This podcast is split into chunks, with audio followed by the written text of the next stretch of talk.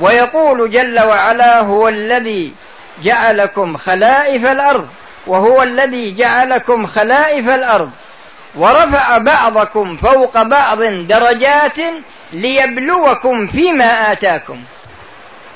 لأن الغنى ابتلاء وامتحان والعلم ابتلاء وامتحان وقوة البدن ابتلاء وامتحان وقوة الجاه ابتلاء وامتحان وقف خليفة من الخلفاء على جبل عرفة بعد صلاة العصر يوم عرفة. فنظر إلى الناس فتعجب من كثرتهم. فقال له رجل من جلسائه الصالحين يا أمير المؤمنين أنت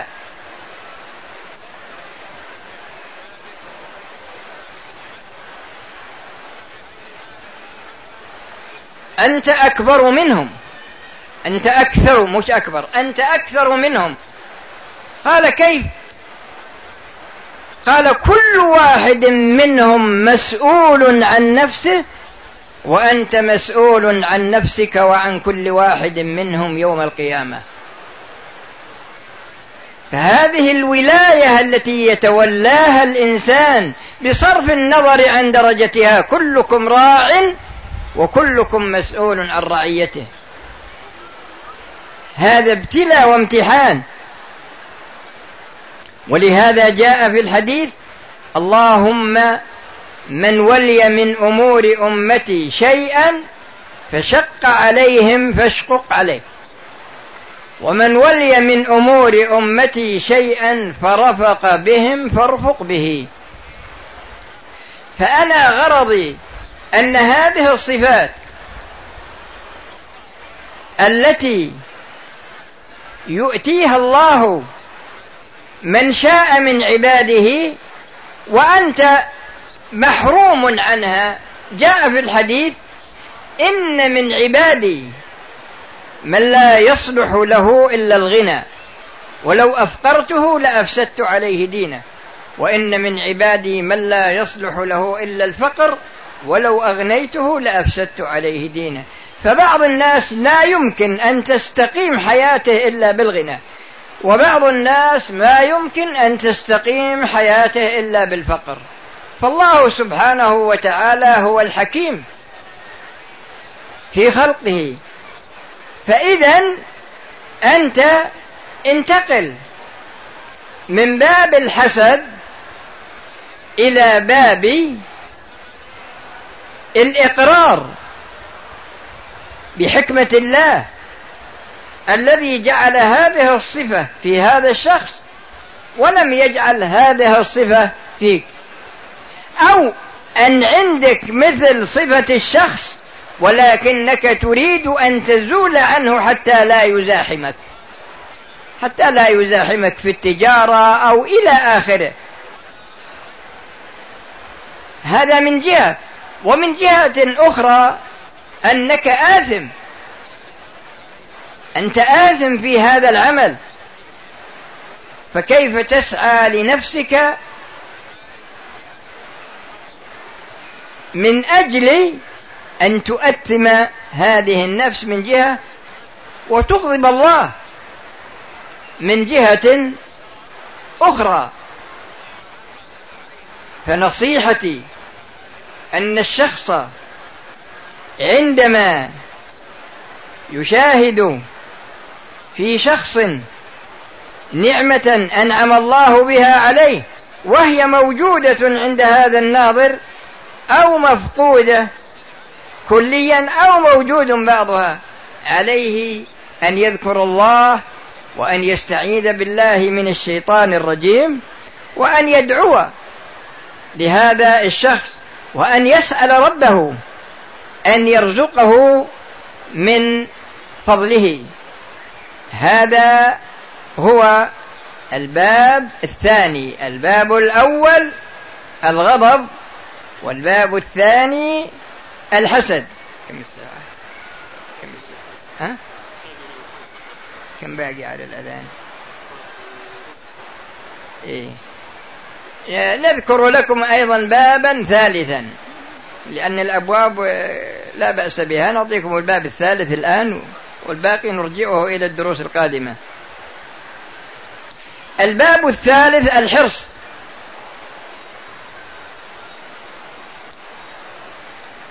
والمقصود بالحرص هنا أن تستولي هذه الصفة على قلب الإنسان. ولهذا الله تعالى قال وابتغي فيما آتاك الله الدار الآخرة ولا تنس نصيبك من الدنيا.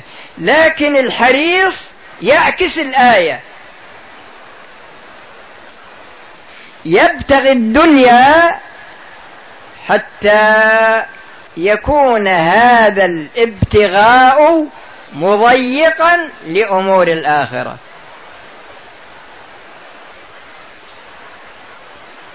الآن في بعض الأشخاص أوغلوا في الحرص وفي جمع المال في الليل والنهار. إلى درجة أنه قال ليس عنده وقت للصلاة. فاشتد حرصه إلى درجة أن هذا الحرص صار مضايقا لأمور دينه مع أن الدنيا خلقت من أجل أن تكون وسيلة للاستعانة بها على طاعة الله. هو الذي خلق لكم ما في الأرض جميعا. خلقه لكم لماذا؟ وما خلقت الجن والإنس إلا ليعبدون. فأنت مخلوق لعبادة الله ولهذا يقول الله في الحديث القدسي يا ابن آدم خلقتك لأجلي فلا تلعب. وخلقت الدنيا لأجلك فلا تتعب. وفي الحديث الآخر القدسي أوحى الله إلى الدنيا من خدمني فاخدميه. ومن خدمك فاستخدميه فاذا الشخص الحريص هذا يقصد منه الحرص الذي يشغل عن طاعة الله. وإلا فالإنسان مأمور بطلب الرزق. فامشوا في مناكبها وكلوا من رزقه.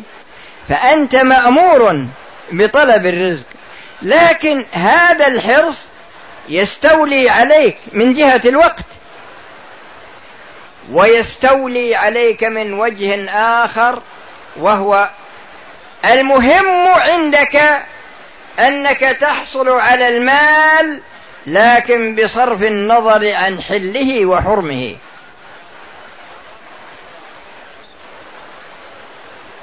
عقد رجل عقدا ربويا بأربعين مليون.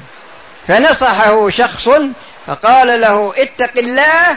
قال يا أخي خلنا نتجر ويكون خيرا. فهذا يعني أنا غرضي أن فيه حرص في طلب الحلال وفيه حرص أيضا في طلب الحلال والحرام. بمعنى أن الإنسان لا يميز فيستولي هذا الحرص عليه. يعني يضيق جميع أوقات الوظائف الدينية.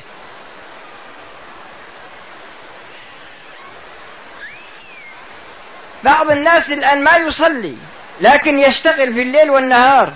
وبعضهم يجمع الصلوات الخمس وبعضهم ما يصلي إلا في رمضان وبعضهم يصلي يوم الجمعة ويقول إنها تكفي عن الأسبوع. يعني غرضي إن فيه يعني الحرص الآن استولى ولهذا الرسول صلى الله عليه وسلم قال والله لا الفقر أخشى عليكم ولكن أخشى أن تفتح عليكم الدنيا فتنافسوا فيها كما تنافس فيها من كان قبلكم فتهلككم كما أهلكتهم. فأنت يا عبد الله انظر إلى نفسك وانظر إلى مقدار ما عندك من هذه الصفة. هل هي مستولية عليك بحيث أنك تريد أن تتحصل على الحراء على تحرص على جمع المال رشوة سرقة غصب ربا حل أي شيء. المهم هو أنك تستولي على هذا المال. ولا يكون عندك وقت لأداء الوظائف الدينية. أم أنك تعلم أنه لن يصيبك إلا ما كتب الله لك. قل لن يصيبنا إلا ما كتب الله لنا. وفي وصية الرسول صلى الله عليه وسلم لعبد الله بن عباس واعلم أن الأمة لو اجتمعت على أن ينفعوك بشيء لم ينفعوك إلا بشيء قد كتبه الله لك. ولو اجتمعوا على أن يضروك بشيء لم يضروك إلا بشيء قد كتبه الله عليك رفعت الأقلام وجفت الصحف. فأنت يا عبد الله لن تتجاوز مهما كنت لن تتجاوز المقدر والمكتوب في اللوح المحفوظ. لكنك تشقي نفسك. لكنك تشقي نفسك. وإذا حصل عندك تساهل في أمور الدين وصار هذا واتجهت إلى الدنيا فالله سبحانه وتعالى يقول في سورة الإسراء من كان يريد العاجلة عجلنا له فيها ما نشاء لمن نريد ثم جعلنا له جهنم يصلاها مذموما مدحورا. ومن أراد الآخرة وسعى لها سعيها وهو مؤمن فأولئك كان سعيهم مشكورا كلا نمد هؤلاء وهؤلاء من عطاء ربك وما كان عطاء ربك محظورا. انظر كيف فضلنا بعضهم على بعض وللآخرة أكبر درجات وأكبر تفضيلا. فأنت يا عبد الله اسلك المسلك الوسط. اسلك المس... المسلك الوسط في أمور دنياك. واسلك المسلك الوسط في أمور دينك. واسلك المسلك الوسط في أمور دينك ودنياك بحيث أنك تقوم بجميع هذه الوظائف على ألا يحصل على ألا يحصل ضرر من خصلة منها على خصلة أخرى سواء كان ذلك في أمور الدنيا فقط أو في أمور الدين فقط أو في أمور الدنيا والدين. هذه ثلاثة أبواب من مداخل الشيطان على قلب الإنسان وإن شاء الله في الدروس القادمة نكمل ما يتيسر منها. أسأل الله بأسمائه الحسنى وبصفاته العلى وباسمه الطيب الطاهر الذي إذا دعي به أجاب وإذا سئل به أعطى وإذا استعين به أعان أن يجعل اجتماعنا هذا اجتماعا مرحوما. وتفرقنا تفرقا معصوما وألا يجعل فينا ولا منا شقيا ولا محروما وأن يصلحنا ويصلح لنا ويصلح بنا وأن يتوفانا مسلمين ويحشرنا مع الذين أنعم الله عليهم من النبيين والصديقين والشهداء والصالحين. إنه ولي ذلك والقادر عليه. والحمد لله رب العالمين. وصلى الله وسلم على نبينا محمد وعلى آله وأصحابه أجمعين.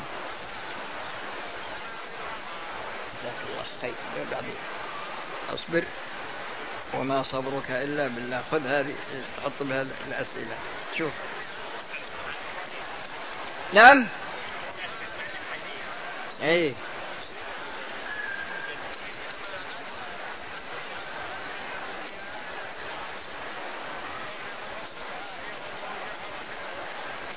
نزل جبريل على الرسول صلى الله عليه وسلم فقال يا رسول الله قل آمين. فقلت آمين إلى آخره. لكن جاء فيه رغم أنف امرئ. أدرك أبويه أو أحدهما فلم يدخلاه الجنة قل آمين. فقلت آمين. كذا؟ إيه.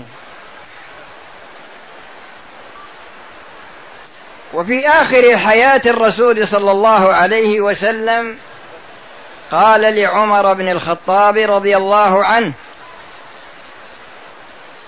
يأتيكم وفد من أهل اليمن معهم أويس القرن. له والدة هو بها بار.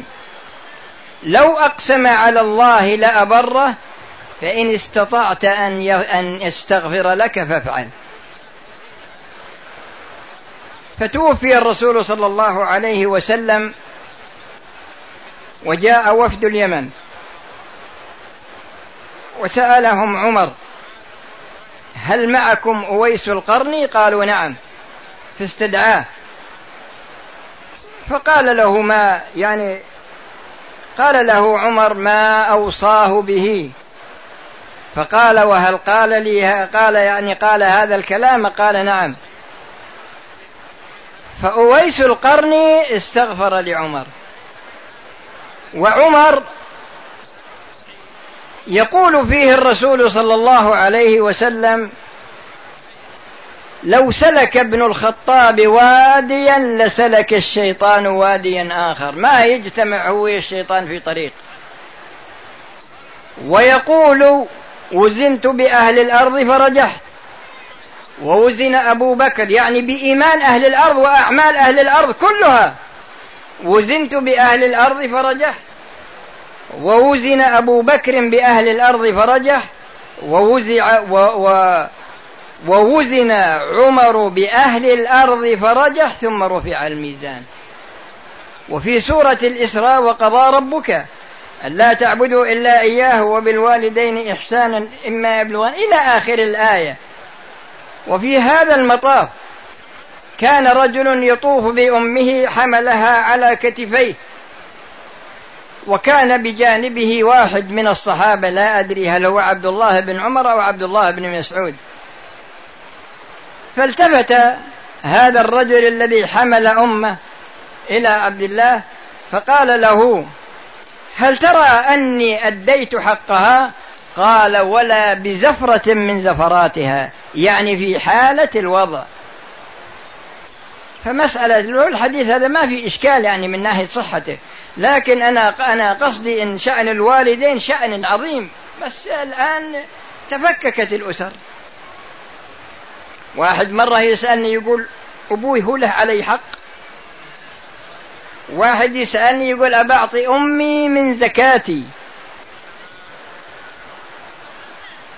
وهذا يقول كثيرا ما نحلف. باليمين من دون قصد. إذا حل إذا جاء اليمين على لسان الشخص بدون قصد فهذا هو اللغو. لا يؤاخذكم الله باللغو في أيمانكم ولكن يؤاخذكم بما عقدتم الأيمان. لكن لا ينبغي أن يكون ذكر الله على يعني الحلف بالله يكون ألعوبة في لسان الإنسان يحلف دائما. ولهذا يقول الله تعالى ولا تجعلوا الله عرضة لأيمانكم.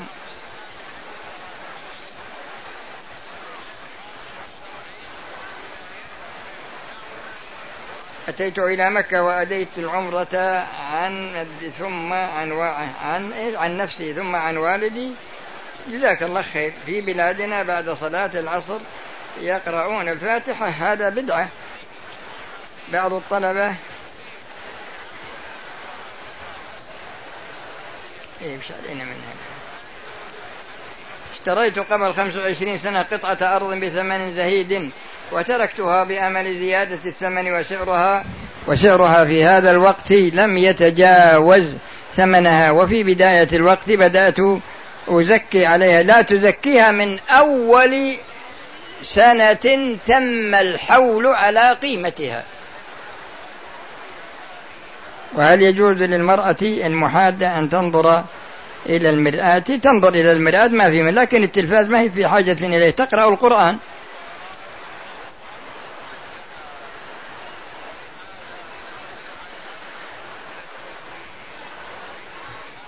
وهذا يقول عنده نخلا في بيته يسقي ما أدري وش ما أدري يمكن يسقي من حق الدولة ولا إذا كنت تسقي من حق الدولة وزاد على النصاب إذا بلغ النصاب تزكيه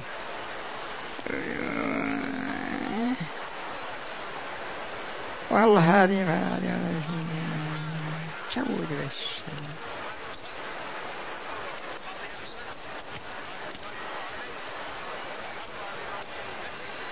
وهذا يقول ما حكم تقديم الركبتين قبل اليدين في الصلاة؟ إذا كان للحاجة ما في مانع.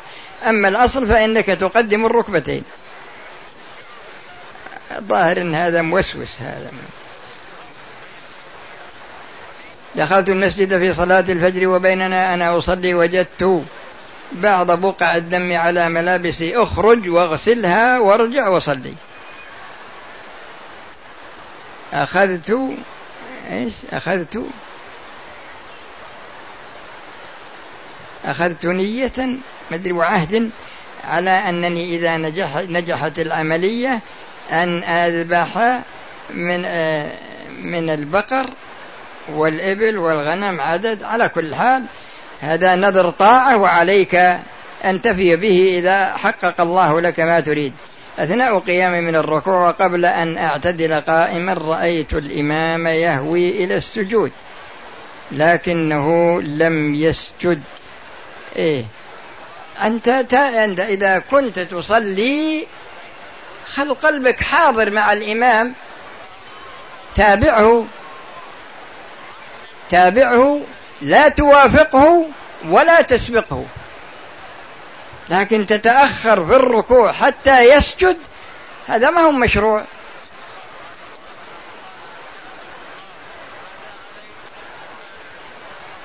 هل يجوز الصلاة في الميقات أكثر من جماعة؟ الناس الحمد لله يجوني.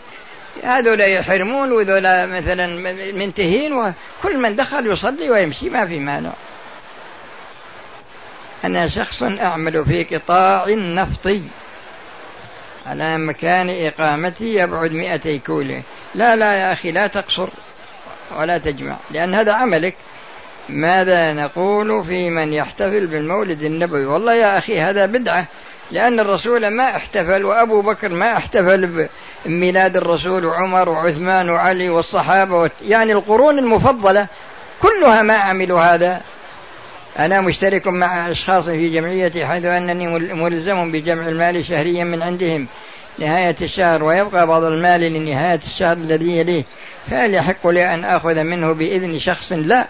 لا تأخذ. أنت أمين. لا تتصرف بهذا المال إلا بإذنهم جميعا. أما يأذن لك واحد يأذن لك في شيء ما يملكه. عندي جوال.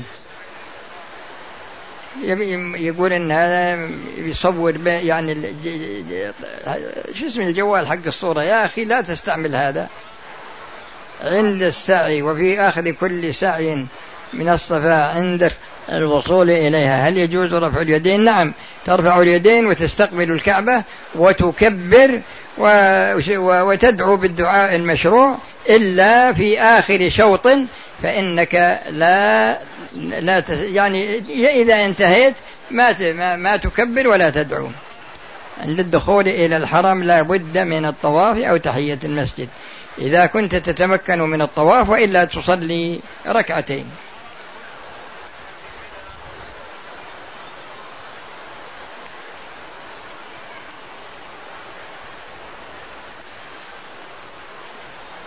امرأة أتت الحج مع زوجها ولكن الرمي قام بها زوجها. إذا كانت لا تستطيع فالنيابة صحيحة.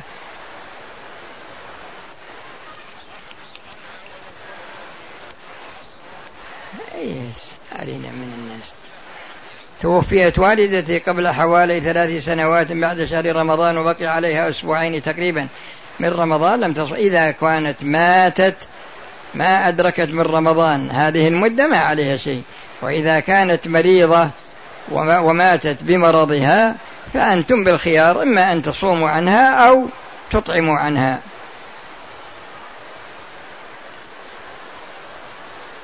وكانت مريضة لا تستطيع الصيام فهل يجوز لي إكمال الصيام؟ إن أكملت الصيام أو تصدقت عنها. كل يوم كيلو ونصف.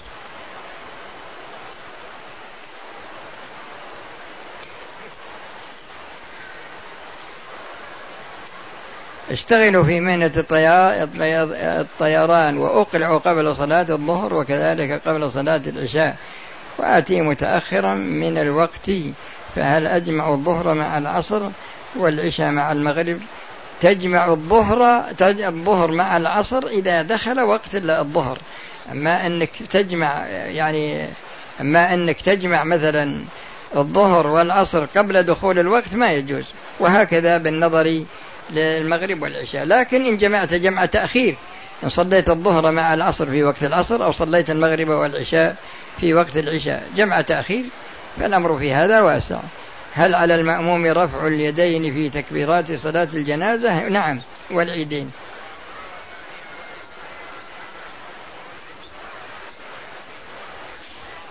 أنا جئت من بلد من خارج المملكة وجئت للعمرة. ولي شهر في مكة وأريد عمرة لأحد أقاربي متوفى جزاك الله خير تخرج إلى التنعيم وتحرم وتنوي العمرة له. هذه كتابة ضعيفة جدا وهذه ضعيفة ما ما تقرأ. مع تعدد الجماعات على الساحة توجد جماعة كذا وجماعة كذا. والله يا أخي أنا أنصح أنا أنصح الشخص اللي وده ينتسب إلى أحد ينتسب إلى الرسول صلى الله عليه وسلم. وأنا ذكرت لكم في هذا المقام جماعات الحقيقة هي التي فرقت المسلمين. وأذكر لكم شيخ شيخ جماعة شيخ طائفة يعني.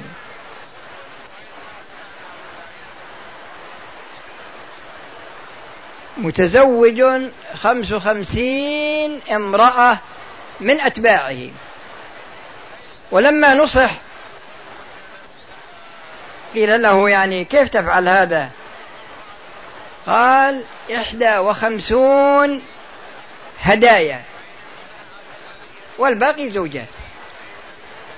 وأنا رأيته إذا رأيت هذا الرجل قلت هذا يعني ما شاء الله شكله ومن كل شيء في في يعني مقبول.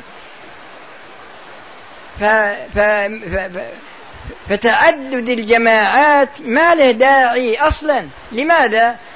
الله واحد والقرآن هو المرجع والرسول واحد والدين واحد. فلماذا مثلا البلد الواحد يوجد فيها عشر جماعات وكل جماعة تطعن وتلعن في الجماعة الأخرى. في بعض الجماعات يقولون ما نتكلم في القرآن لأن فيه خلاف ولا نتكلم في السنة لأن فيها خلاف ولا نتكلم في العقائد لأن فيها خلاف ولا نتكلم في الفقه لأن فيه خلاف. ما الذي يدعون إليه إذن؟ يدعون إلى مبادئ وضعها شيخهم. الذي يطوفون على قبره وقبره في مسجده الذي بنى في بلده. كيف هذا مثلا؟ كيف هذه مثلا جماعة؟ فغرضي أنا إن ظاهرة التفرق هذا ما هي ما هي ظاهرة طيبة. بس في ناس يسترزقون منها. لا هو حقيقة. سألني في هذا المكان عام واحد وثمانين.